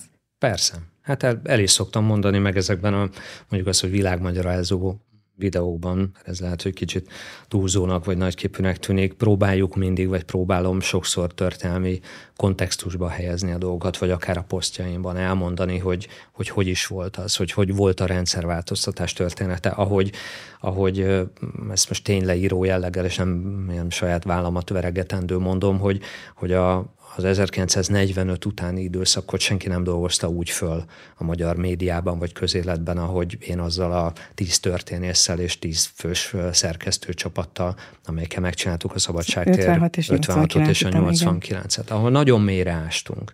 Nagyon mélyre ástunk, és tudom, hogy én leginkább emiatt vagyok, vagy sok uh, nyilván strigula van a nevem mellett bizonyos embereknél, meg, meg a, a baloldalon. Az egyik legnagyobb bűnöm ez, hogy én elmondtam, hogy ők kicsodák, és elmondtam azt, hogy 1945 után hogyan, hogyan épült föl az az egészen elképesztően bűnös, gyilkos, undorító kommunista, szocialista rendszer, amelynek, amelynek a mai napig a, az élvezői vagy a haszonélvezői még mindig ott vannak a, a magyar politika baloldalán, vagy akár a baloldali értelmiség soraiban. Hát persze, hogy idegesíti őket, hát persze, hogy utálnak miatta elmondtuk a magyar történelmnek ezt a szakaszát, a 20. század egyik, egyik legnagyobb borzalmát, azt a néhány évtizedet, amit, amit, amit itt több millió ember szenvedett meg miattuk. Hát persze, hogy nem szeretnek érte. És nem is fogok csöndbe maradni természetesen, de ezzel együtt, ahogy szoktam mondani viccesen, Petőfi és a márciusi ifjak nem szólnak ki a filmből, hogy akkor most menjünk egy jó békemenetre, hanem elmennek a pilvaxba, és aztán utána mennek és menetelnek a városban. Um, ezt akartam is kérdezni, hogy 17-18 éves voltál a rendszerváltáskor? 18. 18. Akkor érettségiztem Igen. 90-ben. Igen. Na, akkor már biztos, hogy volt neked arról tudomásod mindenképpen, de talán még személyes élettapasztalatod is, hogy mit jelentett március 15-e azokban az években hogyha nem, nyilván volt valamiféle nagyon szigorúan korlátozott iskolai piros meg kék ünneplés, amit úgy volt szabad, ahogy megengedték nagyon szigorúan a történelmi keretek közt tartva ezt az egészet, és akkor volt egy másik rész, amit megtiltottak, hiszen egyértelmű volt, hogy a szabadságharc és a szabadságharcosok kinek minek a szimbólumai voltak, 56 év nyilván, és akkor a Batyányi emlék örökmicsesnél történtettől kezdve sok mindent föl lehetne most hozni. Neked milyen emlékeid vannak erről? Én egy vidéki fiú vagyok, Szexádon nőttem fel, és aztán Bátaszékre jártam gimnáziumba. Tehát egy 86 és 90 között pont a rendszerváltás megelőző négy évben jártam egy nagyközségnek a, a gimnáziumába. És hát én ott arra emlékszem, hogy ott eléggé távol van az ember a fővárosi eseményektől, tehát ott azért nem illet nagyon arról beszélni, hogy Pesten még a 80-as években is azért össze-összeszedték meg, meg gumibotozták rendesen a március 15-i emlékezőket.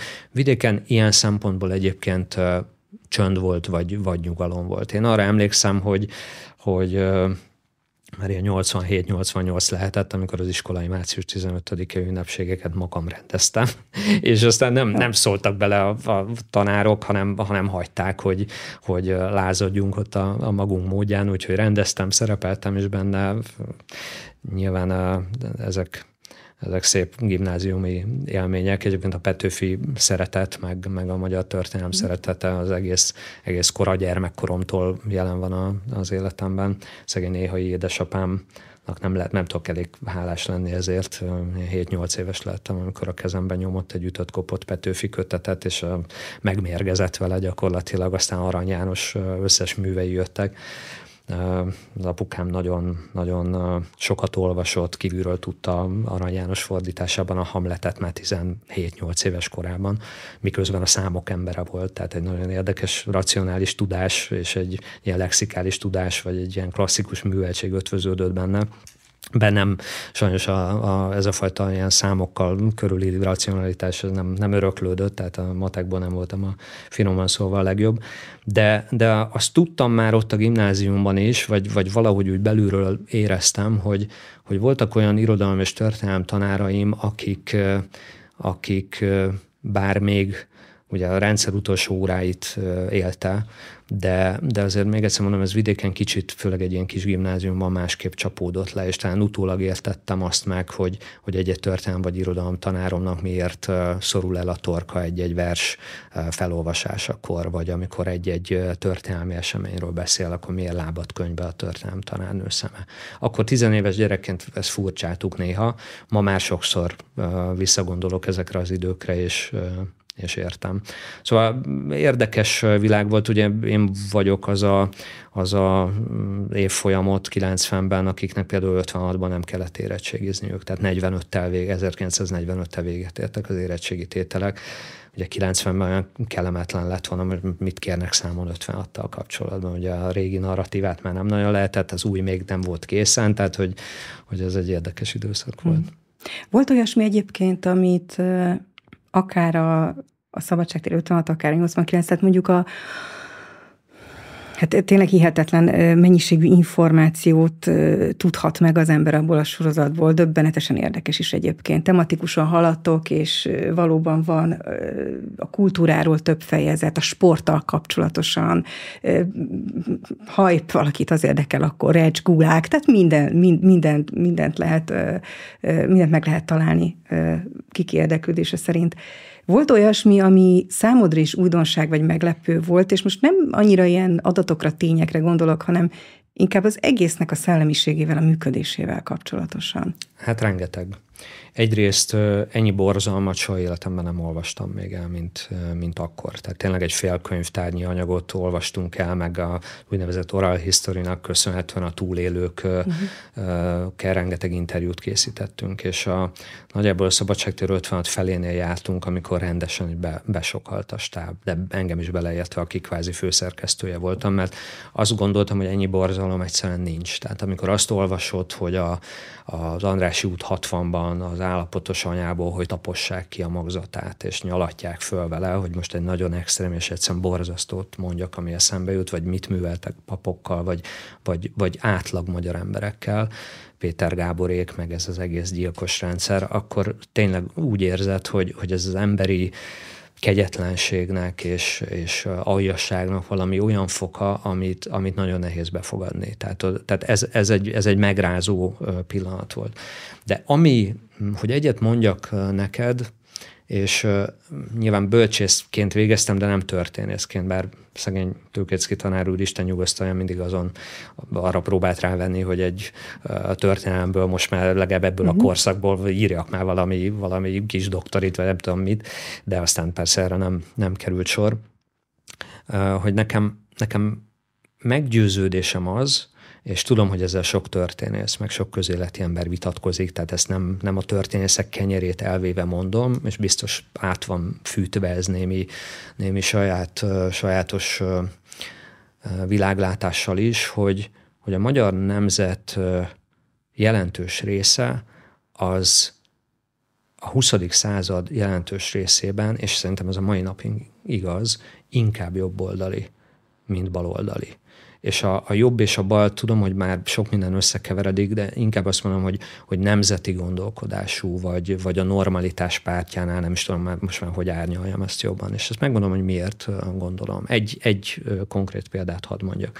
1945-ben amikor gyakorlatilag a második világháború borzasztó kataklizmái után gyakorlatilag a nagyszüleink generációja tényleg a tíz körmével kaparja ki például Budapesten a romok alól a megmaradt életet, minden családban történt valami borzasztó tragédia, tehát egy, egy, egy elképesztő pusztítást végző lelkiekben, emberéletekben elképesztő pusztítást hozó második világháború után vagyunk és 1945. januárjától már elkezdik szervezni szovjet segítséggel egyébként természetesen a politikai rendőrséget. Tehát a, pontosan tudják az ideállomásosztatott kommunisták, hogy az emberek agyát valahogy majd át kell szépen lassan állítani. Ez azért érdekes, mert 45 áprilisában van az úgynevezett felszabadulás, de januárjától már a politikai rendőrséget nyomokban elkezdik annak az alapjait lebetonozni. Mm. És 1945 őszén jön egy nemzetgyűlési választás Magyarországon. És hogyha logikusan végig gondolja az ember, akkor az a társadalom, amely gyakorlatilag mindent elveszít a második világháborúban. Nincs olyan család, akinek ne lenne elgyászolt, megsírhatott családtagja. És akkor gondolhatnád, hogy mindezért az, az elképesztő fájdalomért az előző rendszer, a háború előtti világ, politikai világot teszi majd felelőssé. Tehát gondolnád, hogy amikor 45-ben van egy nemzetgyűlési választás, akkor azok a polgári pártok, pontosabban a kisgazda párt, amely ezt a polgári vagy jobboldali Magyarországot képviseli, ez labdába se fog rúgni. És hát a kommunisták persze megtesznek mindent annak érdekében, hogy itt a előre törjenek. És megtörténik ez a bizonyos választás 45 őszén, és 50 17%-a a magyar embereknek minden fájdalom és dráma dacára a kisgazda pártra és az úgynevezett polgári pártokra szavaz. És mindössze 17% szavaz a kommunistákra. Óriási botrány van belőle, mert ugye Rákosi ekkor már Moszkvába azt ígéri, hogy hogy itt minden rendben lesz, 17%-a az embereknek szavaz oda, és 57 a normalitásra, egy normális, az Isten haza családra, ha úgy tetszik és akkor kikényszerítik, most hosszan bele lehetne menni, hogy hogyan kikényszerítik, hogy 1947-re valahogy el kell oda jutni, hogy ki kell írni még egy választást. Ugye ez lesz az a bizonyos kék, kék cédulás választás, igen. ahová úgy jutunk el, hogy majdnem 700 ezer magyar embert kizárnak először is a választói listából. Tehát járják a különböző kommunista ügynökök a falvakat, városokat, és aki templomba járó, aki a régi rendszer híve, aki hortista katonatiszt volt, aki egyházi iskolába járt, stb., azokat egyszerűen kizárják mondva csinált okok miatt a, a választói névjegyzékből. Tehát nagyjából 700 ezer embert kapásból kivesznek onnan. Majd jön ez az úgynevezett kék cédulás ötlet, amit Rajk László meg Farkas Mihály felügyelnek, aminek köszönhetően, most nem menjünk bele a részletekbe, körülbelül még 300 ezer szavazatot elcsalnak. 1947-ben a választások eredménye még mindig az, hogy 54,5 százalékot szereznek a jobboldali polgári pártok, és 45 és felett a kommunisták úgy, hogy 1 millió szavazatot elcsalnak. El, el, el, tehát még mindig nem elég még mindig észnél van a magyar nép, óriási kiállás ez a magyar nép részéről, és aztán, hogy a szozdemekkel, meg a szabadságpárt, vagy a függetlenségi párt ledarálásával, meg az összes szavazat átírásával, meg aztán végül a szociáldemokrata párt segítségével, hogy alapítanak, vagy hogyan veszik át a hatalmat, és kezdődik egy egészen véres diktatúra, és egy elképesztő leszámolás, abban most ne is menjünk bele, de, de gondoljunk azért erre a kiállásra. Tehát én ezért mondom, hogy a magyar nép józan eszénél van. A mai napig a többség józan eszénél van. Mert ez egyébként egy, egy jó, jó emberekkel teli ország, kiváló, kiváló agyakkal, és, és egy olyan belső zsinórmértékkel, amit, amit ezek a mocskos, gyilkos kommunisták sem tudnak évtizedek alatt kiirtani az emberekből. Most választás lesz egyébként. A, ebben bízol? Hogy észnél vannak uh-huh. az emberek? Igen. Mindig bízom a hazámban, ez, meg mindig ez, bízom a magyarokban. Persze, mert most ugye hát uniós választás is lesz. Meg... Igen, hát ez érdekes, érdekes év lesz, és egyáltalán nem mindegy, hogy, hogy hogy alakul, de nem csak itt, hát ugye Amerikában is választások vannak Igen. idén, és és hát tényleg az egész világ nem csak Magyarországra, hanem az Európai Unió országaira figyel. Én magam is lélegzett visszafolytva várom, hogy a nyugati országokban mikor esik le az embereknek a tantusz, hogy folyamatosan megvezetik őket, és olyan irányba viszik az öreg kontinenst, amilyen irányba se politikai, se gazdasági, sem egyéb ilyen értékrendbeli ügyek mentén nem, nem volna szabad vinni, de szerintem lassan azért ébred, ébrednek az emberek. Te egyébként mire számítasz azzal kapcsolatosan, közben látom, hogy már készülsz Igen, valamire. valamit mutatni. Igen, jó, de még egy, egy, egy, dologról, egy dolgot még, ó, az a baj, még kb. százat tudnék. Na jó. Szóval, hogy mert most így hirtelen eszembe jutott, hogy, hogy a, a legutóbbi választás előtt azért hát az egészen elképesztő volt, amit te kaptál, meg a családod. Tehát az, hogy életveszélyes fenyegetéseket kaptatok. Nyilván ez azután volt, hogy már volt a megafon, és elég sikeres volt amire nem nagyon számítottak, hogy azon a területen, az interneten és a különböző közösségi médiumoknak a felületein is sikeres lehet jobboldali konzervatív gondolkodású szereplő, mondjuk így. Gondolom ez volt az egyik oka annak. Mondtad, hogy neked már túl sok újat nem tudnak mutatni, de azért mennyire ijedtél meg például? Hát ugye ez az egész megafon létrehozása, ami nyilván nem egy man show, hiszen kiválóbbnál kiválóbb tehetséges emberekkel csaptunk az asztalra, és mondtuk azt, hogy, hogy ez így nem mehet tovább, hogy nem, nem vagyunk jelen, nincs a patrióta, vagy a jobboldali nemzeti vélemény ott a, a Facebook, meg a különböző közösségi média világában, és akkor létrehoztuk, a, illetve már megvolt a megafon, amikor, amikor én csatlakoztam hozzá, és beálltam a, a kirakatba. Talán a szabadságtér sorozatok mellett a túloldalon ez az egy másik nagy rovásom ott, vagy bűnöm ott a, a nevem mellett igen, mert az is egy, egy olyan felület volt, amiről, amiről mindenki azt gondolta, hogy, hogy, hogy ott csak a baloldal rúghat labdába, sőt ez övék. Tehát, hogy ezt szeretik mindig kisajátítani maguknak, ami úgy megtetszik, vagy ami olyan jó felület, és akkor rengeteg, rengeteg munkával megmutattuk, hogy ez, ez nincs teljesen így. Hát nézd, én 31-két éve kezdtem televíziózni, sőt, már inkább, sőt, már inkább 34 lesz az, 33-34. Azóta vagyok közszereplő, ha úgy tetszik, mindenféle ilyen hullámhegyekkel, völgyekkel, meg volt, hogy jobban előtérbe voltam, volt, hogy kevésbé.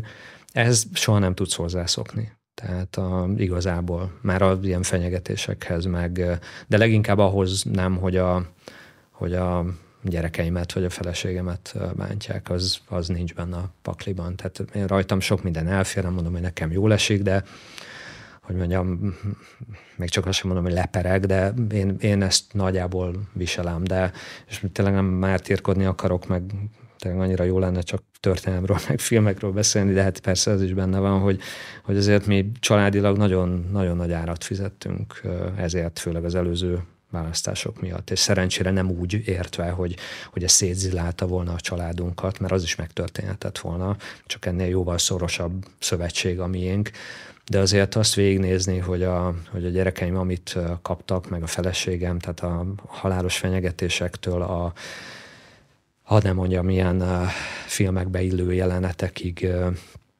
a bedrónozás a házunk fölé, a követése a lányomnak itt-ott, a, tehát, és ezeknek a, az olyan arzenája, amit, amit józan észre se tudsz képzelni. A gyerekeiteket ki kellett venni iskolából? Ha hát igen, az, az már egy régebbi történet, igen, azért vittük őket egyébként kénytelen kelletlen nemzetközi iskolába, nem azért, mert ne lehetne jó magyar iskolát találni, hanem mert, mert egyszerűen úgy voltunk vele, hogy, hogy ott majd talán egy picit kevésbé érdekes az, hogy ki az apjuk, és egyébként ilyen szempontból persze igazunk is lehet. Tehát itt, itt azért sok minden történt velünk az elmúlt, elmúlt években, ami nem, nem feltétlenül vidám, tehát az, hogy őrök álltak a házunknál a választások utolsó három évében éjszakánként, mert, mert egyszerűen olyan fenyegetések jöttek, amit már nem tudtam lesöpörni azon az asztalról, hogy valaki otthon ö, atléta trikóban két sör után az asszonynak megmutatva, hogy mennyire menő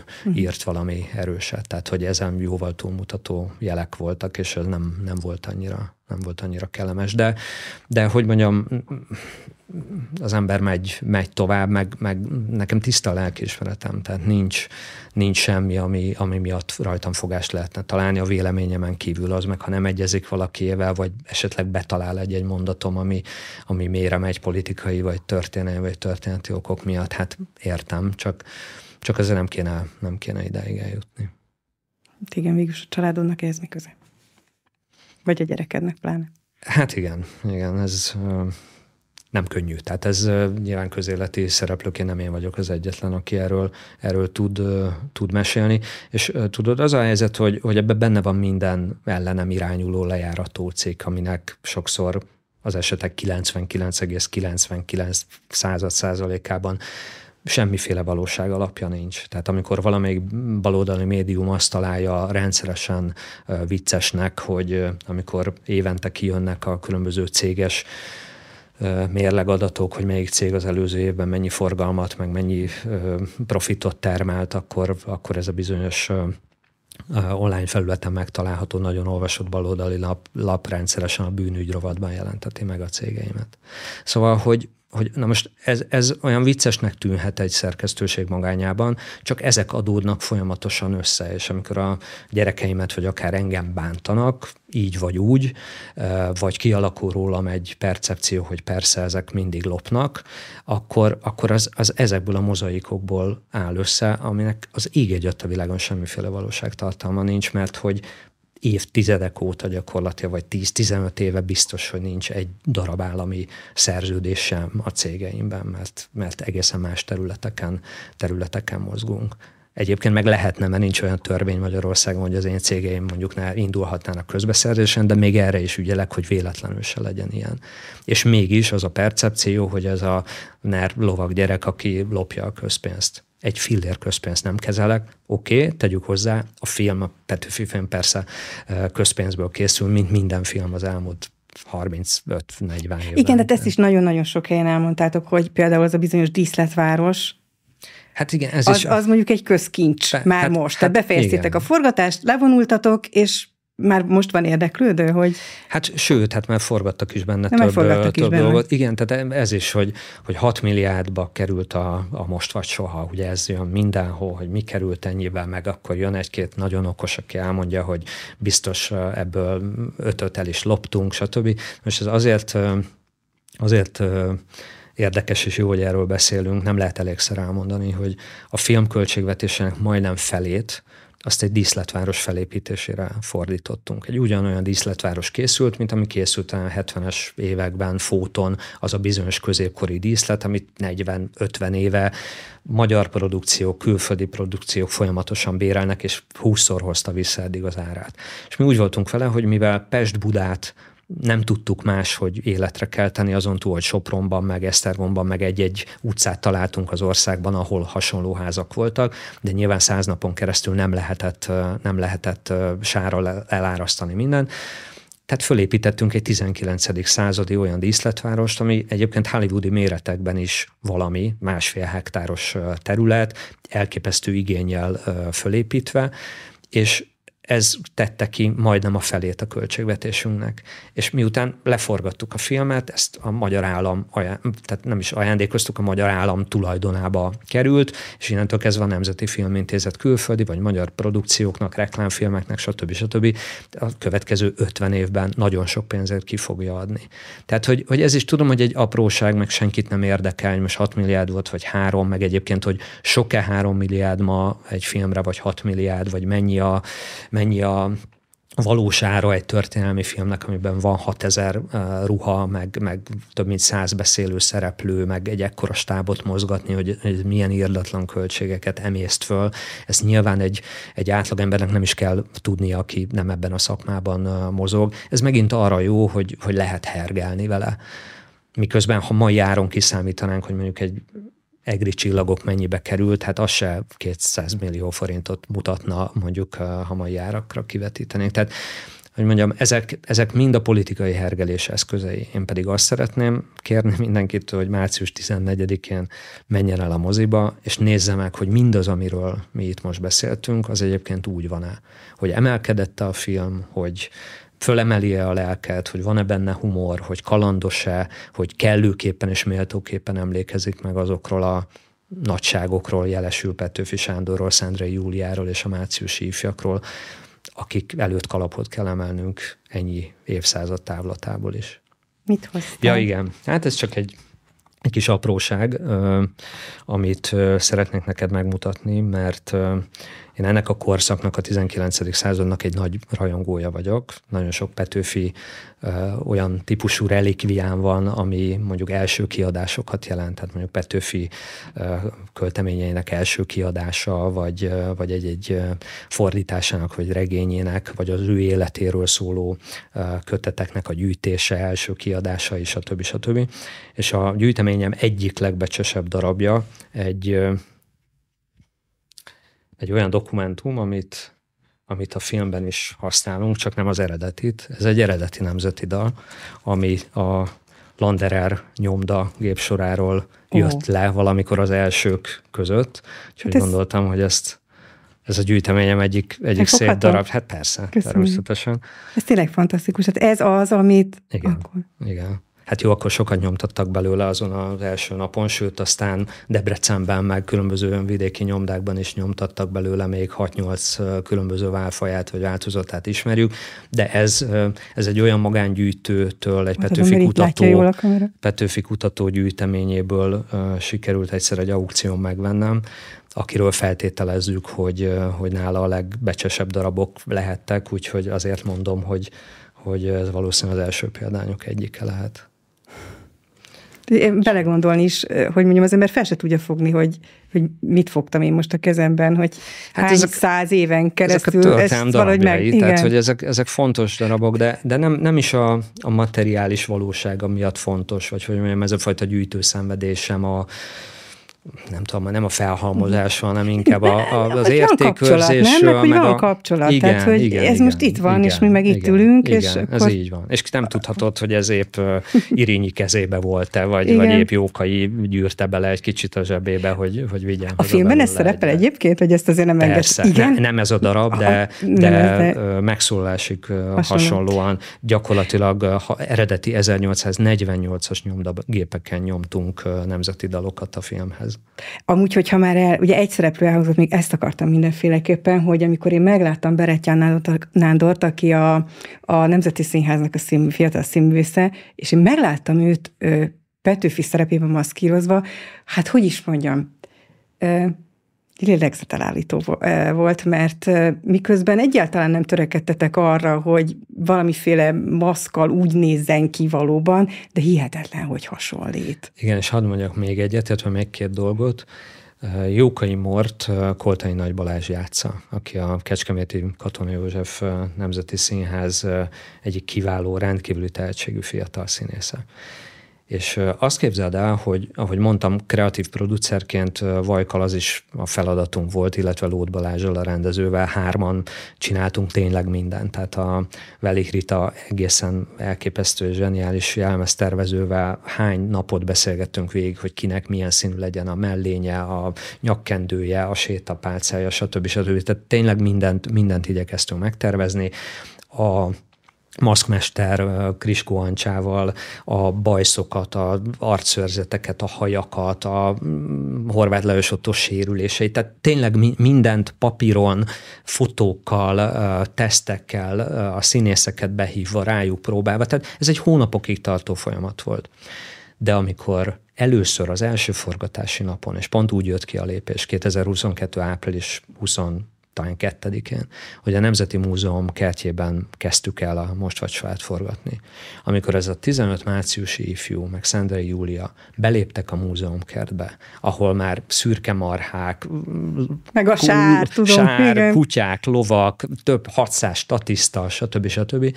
És ott megjelentek, és egyszer csak életre kelt mindaz, amin akkor már évek óta dolgoztunk és terveztünk, hát egyszerűen torokszorító pillanat volt. És amikor ezek a fiatal, egészen elképesztő tehetségű 20 éves színészek, akik szerintem a korosztályuk talán legjobbjait sikerült castingolnunk és kiválasztanunk a szerepekre. Amikor ők fölmentek a Nemzeti Múzeum lépcsőjére és lenéztek onnan a podesztről, láttam, hogy ezek a vagány srácok is hát szerintem három-négy-öt percig úgy, úgy keresték magukat, hogy mi most itt állunk azon a helyen, azokban a ruhákban, és én vagyok Jókai, Vasvári, Degré, Sükei, Bujovszki és a többiek. Szóval egészen elképesztő átlényegülés volt, és visszatérve Jókaira, vagy akár Beretyen Nándira Petőfiként, őszintén mondom neked, hogy amikor száz napig forgattunk, minden áldott nap, amikor szembe jöttek velem, azt gondoltam, hogy, hogy ez itt nem a Koltai Nagy Balázs, hanem Jókai valahogy lelépett Barabás Miklós részkarcáról, és itt van előttem teljes életnagyságban. És így is viselkedtek, és így is, így is élték meg a, a színészek ezt a, ezt a száz nap közös együttlétet, plusz még az előkészítő rész. És én, én azt gondolom, de hát ezt majd a nézőknek kell persze eldönteniük, hogy, hogy ez, ez meg is látszik a filmen. Tehát olyan szívvel játszottak, és, és, és olyan, olyan lélekkel, hogy, hogy az, az, azt nem lehet nem észrevenni. Hát majd észreveszünk, mert most már csak egy dolgunk van, elmenni és megnézni a filmet. Hát remélem, hogy minél többen így tesznek március 14-e után. Esetleg majd utána megint beszélgetünk. Szuper, kíváncsian várom a véleményedet. Nagyon szépen köszönöm, hogy eljöttél, és hát köszönöm, hogy elhoztad ezt. Szerintem én még fel se fogtam, hogy mit fogtam az imént a kezemben, de majd le fog esni, és akkor majd valószínűleg végigfutajtam megint a hideg. Nagyon szépen köszönöm. Én köszönöm.